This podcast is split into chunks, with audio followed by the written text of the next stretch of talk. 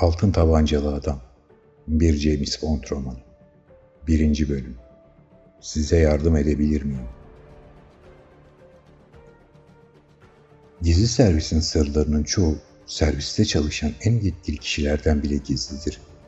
Servisin bütün sırlarını bilenler yalnızca M ile yardımcısıdır.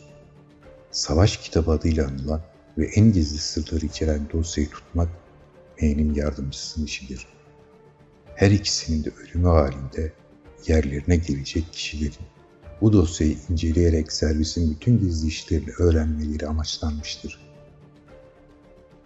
Örneğin James Bond gibi gizli servise yıllarını vermiş bir ajan bile servisin halkla ilişkilerinin nasıl yürüdüğünü, servisin içine sızmaya kalkışan düşman ajanlarına ya da gizli servis elemanlarına karşı girişilebilecek suikast girişimlerine karşı ne gibi önlemler alındığını bilmez. Bond, gizli servisin bu savunma mekanizmalarının nasıl döndüğünü ancak Kasım ayının o soğuk sabahında görecekti. Savunma Bakanlığı santralindeki kız bağlantılı olduğu hattı beklemeye aldı ve yanındaki arkadaşının James Bond olduğunu söyleyen bir manyak daha dedi. Hatta kod numarasını bile biliyor. M ile bizzat görüşmekte ısrar ediyor. Santral şefi olan kız omuz silkti. James Bond'un Japonya'daki bir görev sırasında öldüğü basında açıklanalı bir yıl olmuştu. Ve bu bir yıl boyunca sık sık bu tür iddialarla karşılaşmışlar, çok sayıda telefon almışlardı. Bunlardan biri de her ay arayan kaçık bir kadındı. Kadın her ayın dolunay zamanında cennete giderken Satürn gezegeninde takılıp kaldığını iddia ettiği Bond'dan aldığı gizli mesajları gizli servis iletmesi için santrale bildiriyordu. Santral şefi yanındakine onu irtibata bağla dedi. İrtibat servisi, gizli servisin halk ilişkilerinde ilk elemenin yapıldığı yerdi. Santral memuru tekrar hatla ilişkiye geçti.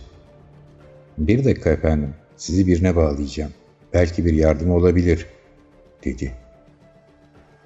Yatağının kenarında oturmakta olan James Bond, teşekkür ederim, dedi kısaca. Bu uzun ve esrarengiz ayrılıktan sonra kimliğini gizli servise kabul ettirmesinin oldukça güç olacağını tahmin ediyordu zaten. Leningrad'ın Nevski Prospekt bulvarındaki modern klinikte kendisini aylarca tedavi eden sevimli Albay Boris de bu konuda kendisini uyarmış, bu tür güvenlik önlemleri ve gecikmelerle karşılaşacağını hatırlatmıştı. Hattın öbür ucundan bir erkek sesi geldi. Yüzbaşı Walker konuşuyor. Size nasıl yardım edebilirim? James Bond sabırla tane tane konuşmaya başladı. Binbaşı James Bond konuşuyor. Kod numaram 007. Lütfen beni M'ye ya da sekreteri Moy Penny'e bağlar mısınız? Bir randevu almak istiyorum. Yüzbaşı Walker telefonun yan tarafındaki iki düğmeye bastı. Bunlardan biri telefon konuşmasını banda alır, diğeri de Scotland Yard'ın özel şube harekat odasındaki nöbetçi subayına alarm verirdi. Böylece özel şubenin telefon eden kişinin yerini saptaması ve derhal peşine bir adam takması mümkün olurdu. Ancak bu saptamanın yapılabilmesi için telefon konuşmasının en az 5 dakika sürdürülmesi gerekliydi. Şimdi bu işte askeri haber almada savaş esirlerini sorguya çekmekle ün yapmış ve çok zeki bir kişi olan Yüzbaşı Volker'a düşüyordu. Korkarım ki sözünü ettiğiniz kişilerin ikisini de tanımıyorum, dedi. Yanlış numaraya telefon etmediğinizden emin misiniz? James Bond, gizli servisin dışarıyla haberleşmesini sağlayan başlıca ana hat olan Regents Park numarasını bir kez daha sabırla tekrarladı. Aslında birçok şey olduğu gibi o numarayı da unutmuştu. Ona unutmaması için Craig Westmont adına düzenlenmiş sahte İngiliz pasaportunun birinci sayfasına çok küçük harflerle yazdıran da Albay Boris'ti. Yüzbaşı Walker samimi bir ses tonuyla ''Evet'' dedi. ''Numarada bir yanlışlık olmadığı anlaşıldı.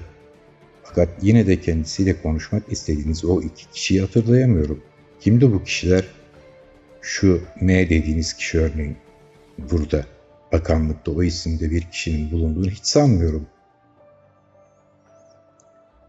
Harf harf kodlamamı ister misiniz? Unutmayın ki herkes açık genel bir hattan konuşuyorum.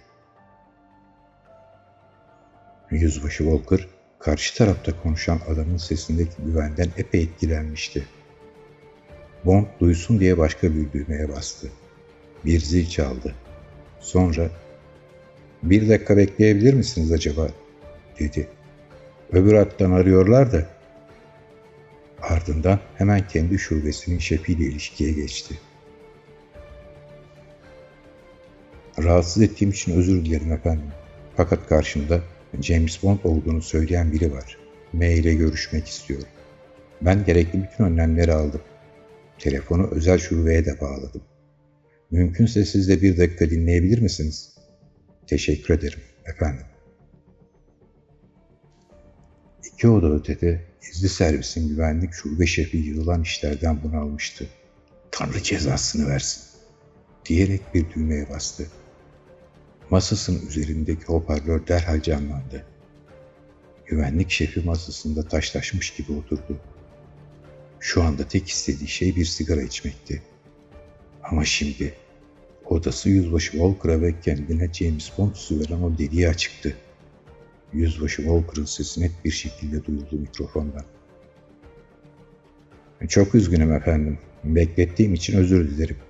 Şimdi konumuza dönelim.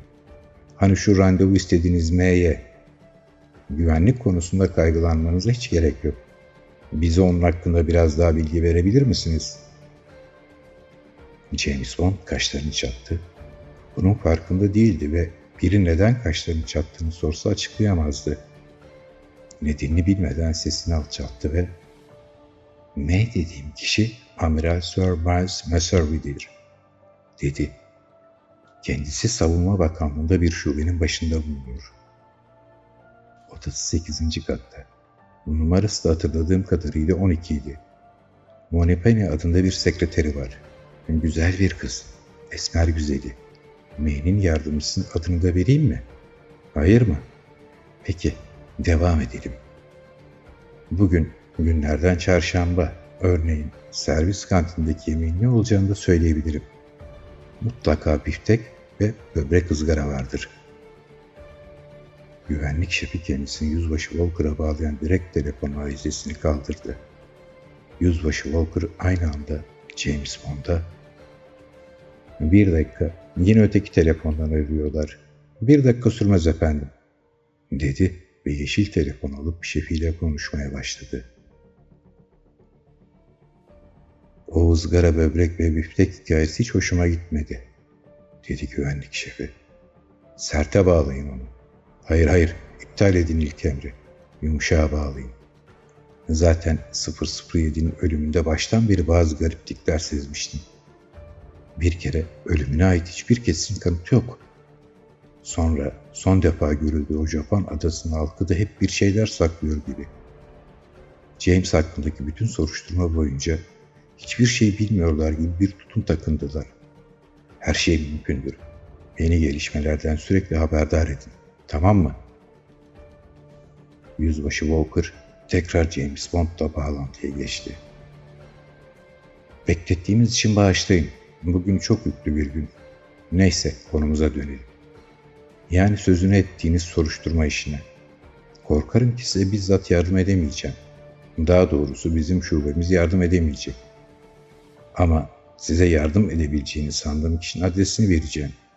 Binbaşı Towsend aradığınız kişi hakkında size bilgi verebilir umarım. Kaleminiz var mı? Yazın. Kingston Colesters numara 44. Bana 5 dakika izin verin. Kendisiyle görüşüp size yardımcı olmasını rica edeyim. Kabul mü? James Bond canı sıkılmış bir halde. Peki, çok teşekkür ederim, dedi.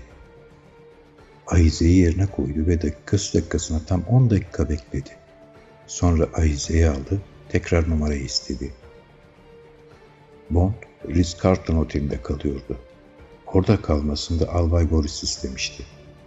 Bond'un KGB arşivindeki dosyası onu son derece lüks bir hayat yaşayan biri olarak tanıtıyordu. Dolayısıyla da Londra'da kaldığı otel bu tanıma uygun olmalıydı. Bond asansörle otelin Arlington Caddesi'ne bakan kapısına indi. Hemen az ileride bir gazete satıcısının yanında duran adam, ceketinin altına gizlediği minicik bir Minox fotoğraf makinesiyle profilden bir fotoğrafını çekti. Bond birkaç basamak inip otel kapısına kendisine bir taksi çağırmasını söylediği zaman da az ilerideki bir dükkan önünde duran Kırmızı Güller firmasına ait bir çamaşır kamyoneti içine gizlenmiş teleobjektifli bir Canon Flex fotoğraf makinesi çık etti. Bond taksiye binip hareket edince kamyonet de ardından takibe başladı. Kamyonetin içindeki bir adam durumu telsizle sürekli olarak özel şube harekat odasına bildiriyordu. Kingston Colisters 44 nolu yapı kırmızı tuğladan Victoria üslubunda eski bir binaydı. Bir zamanlar İmparatorluk Gürültüyle Mücadele Derneği tarafından kullanılmıştı. Kapısında hala çoktan feshedilen o derneğin tabelası bulunuyordu. Gizli servis boş binayı İngiliz Milletler Topluluğu İlişkiler Bürosu kanalıyla satın almıştı. Binanın geniş ve eski tip bir bodrumu vardı. Bu bodrum restore edilerek tutuklu hücreleri bölümü haline getirilmişti. Binanın arka kapısı ve bahçeli evlerin bulunduğu bir mahalleye açılıyordu. Kırmızı Güller firmasının kamyonetindekiler James Bond'un binanın ön kapısından girdiğini gördüler.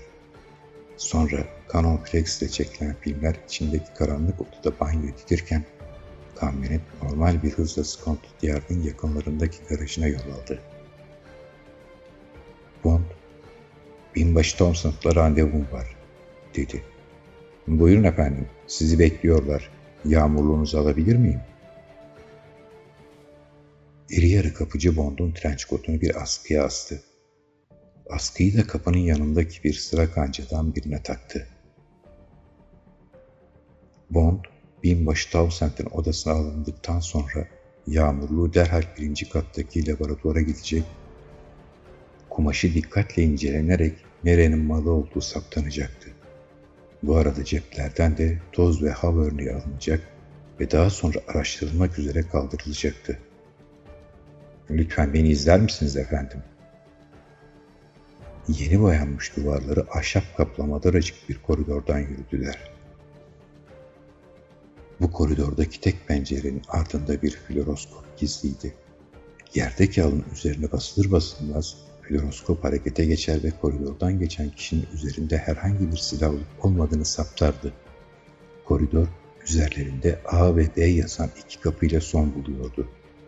Kapıcı B kapısına vurdu. Sonra Bond'un içeri girmesi için yana çekildi. Burası hoş manzaralı, ferah ve tabanı gri halıyla kaplı bir odaydı.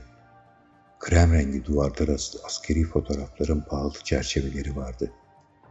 Şöminenin üzerinde çeşitli yarışmalarda kazanılmış çok sayıda kupa göze çarpıyordu. Ayrıca bir hoş bir kadının öbürü de üç sevimli çocuğa ait iki fotoğraf vardı kupaların yanında. Bir bürodan çok sevimli bir lobi gibi döşenmiş olan odada bir vazo, yazı masası ve dosya dolabı vardı. Odanın ortasındaki masada bir vazo dolusu çiçek, şöminenin önünde de rahat iki koltuk bulunuyordu. En az oda kadar sempatik ve rahat olan uzun boylu bir adam Bond'u görünce yerinden kalktı ve elindeki Times gazetesini halının üzerine bırakarak dudaklarına tatlı bir gülüşle Bond'a doğru yürüdü. Dostça bir havayla elini sıktı. Yumuşak adam dedikleri buydu. Buyurun şöyle koltuğa oturun lütfen dedi. Sigara almaz mısınız? Fakat yanlış hatırlamıyorsam sizin kullandığınız markadan yok. Sadece senior servis var şu anda.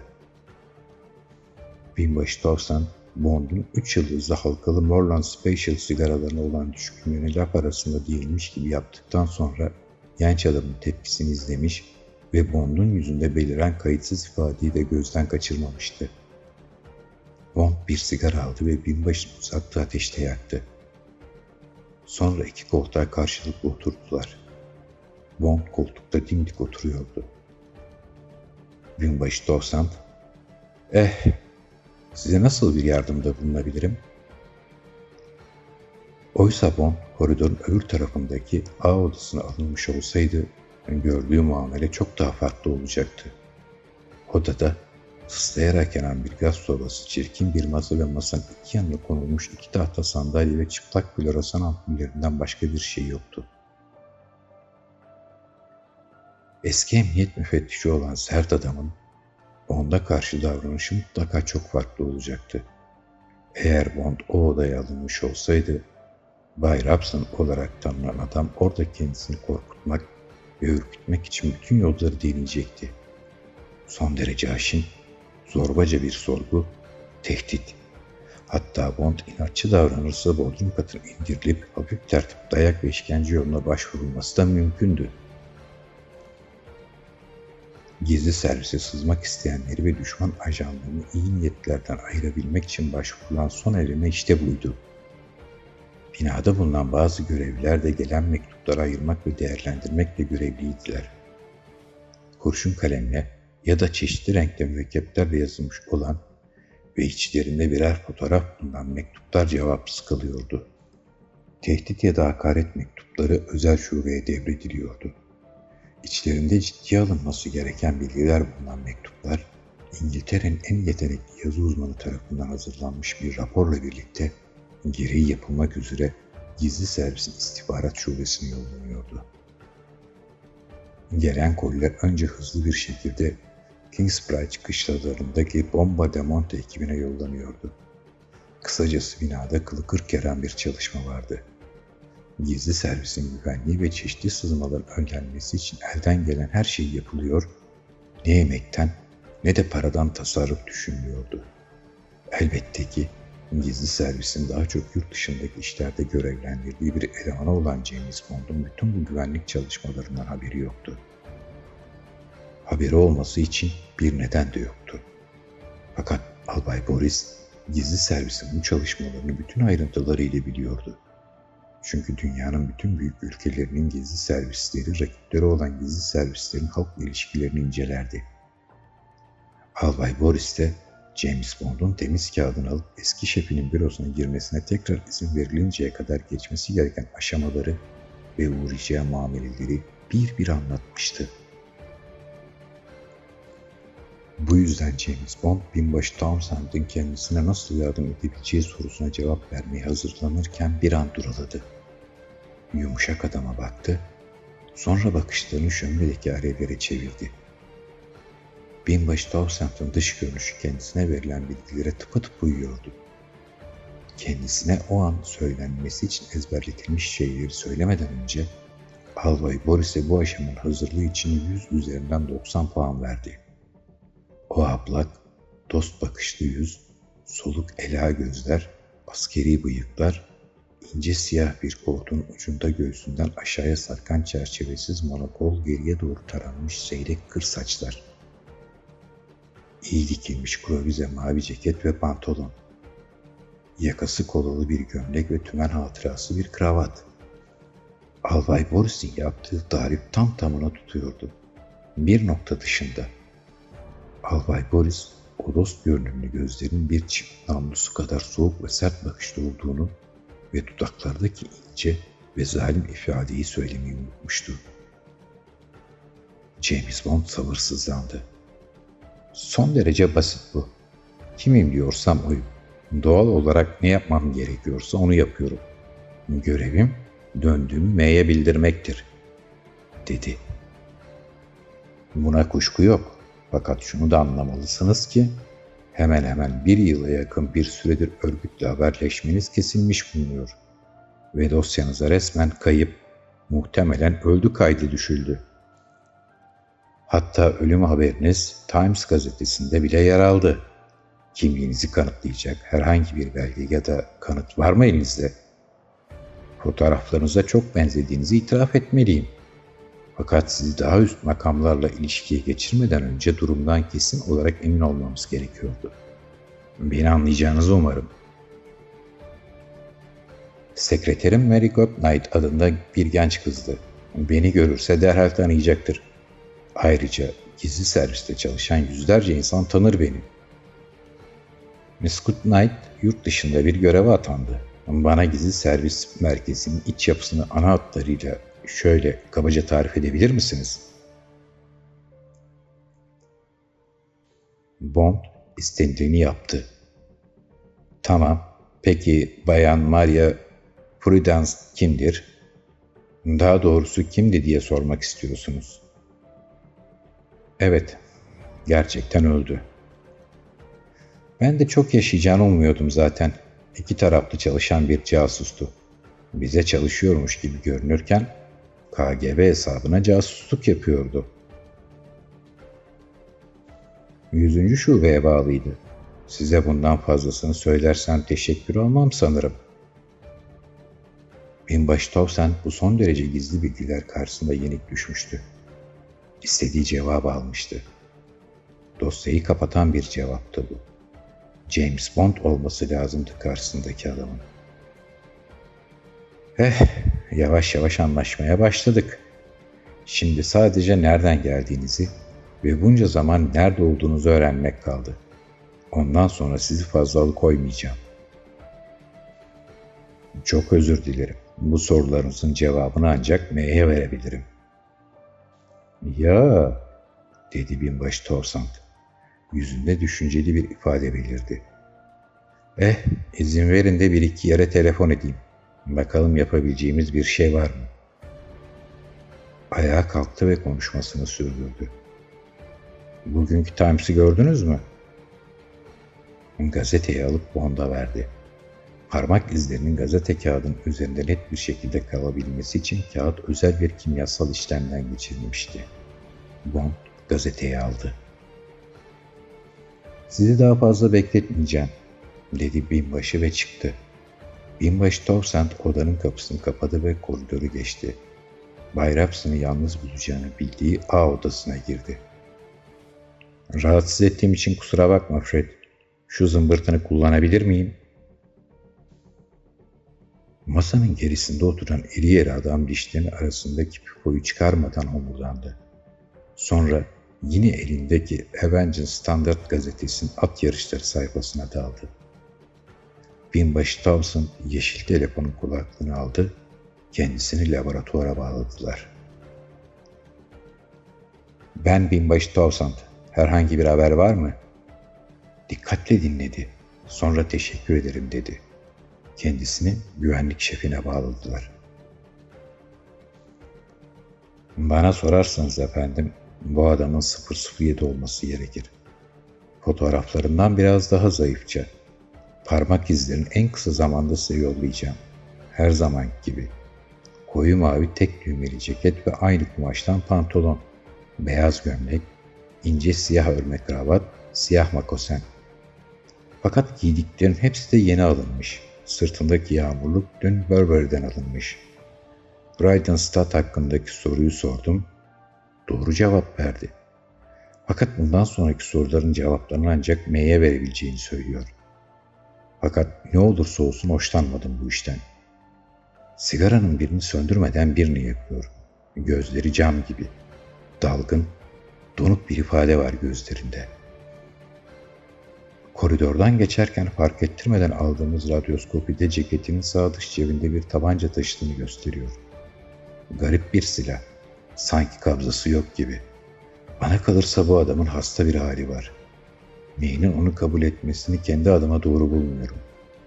Fakat o zaman da onu nasıl konuştururuz bilemem.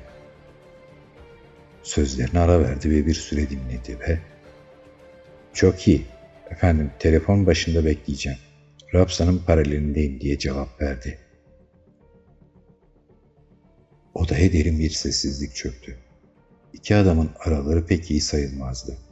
Binbaşı Towson dalgın bakışlarını gaz sofasının alevlerine dikti. Bitişik odada bekleyen adamı Enikon'u merak ediyordu. Biraz sonra telefon çaldı. Evet efendim. Tamam efendim. Sekreteriniz servis garajından bir araba yollayabilir mi efendim? Çok teşekkür ederim efendim.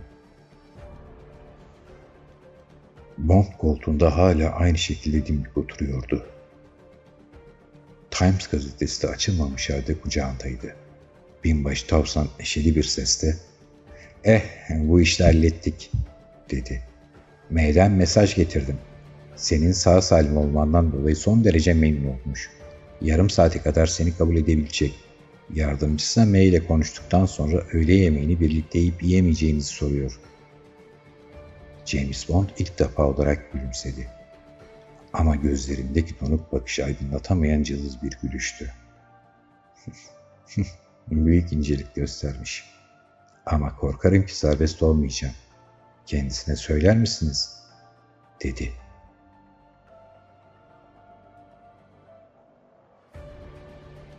Birinci bölümün sonu.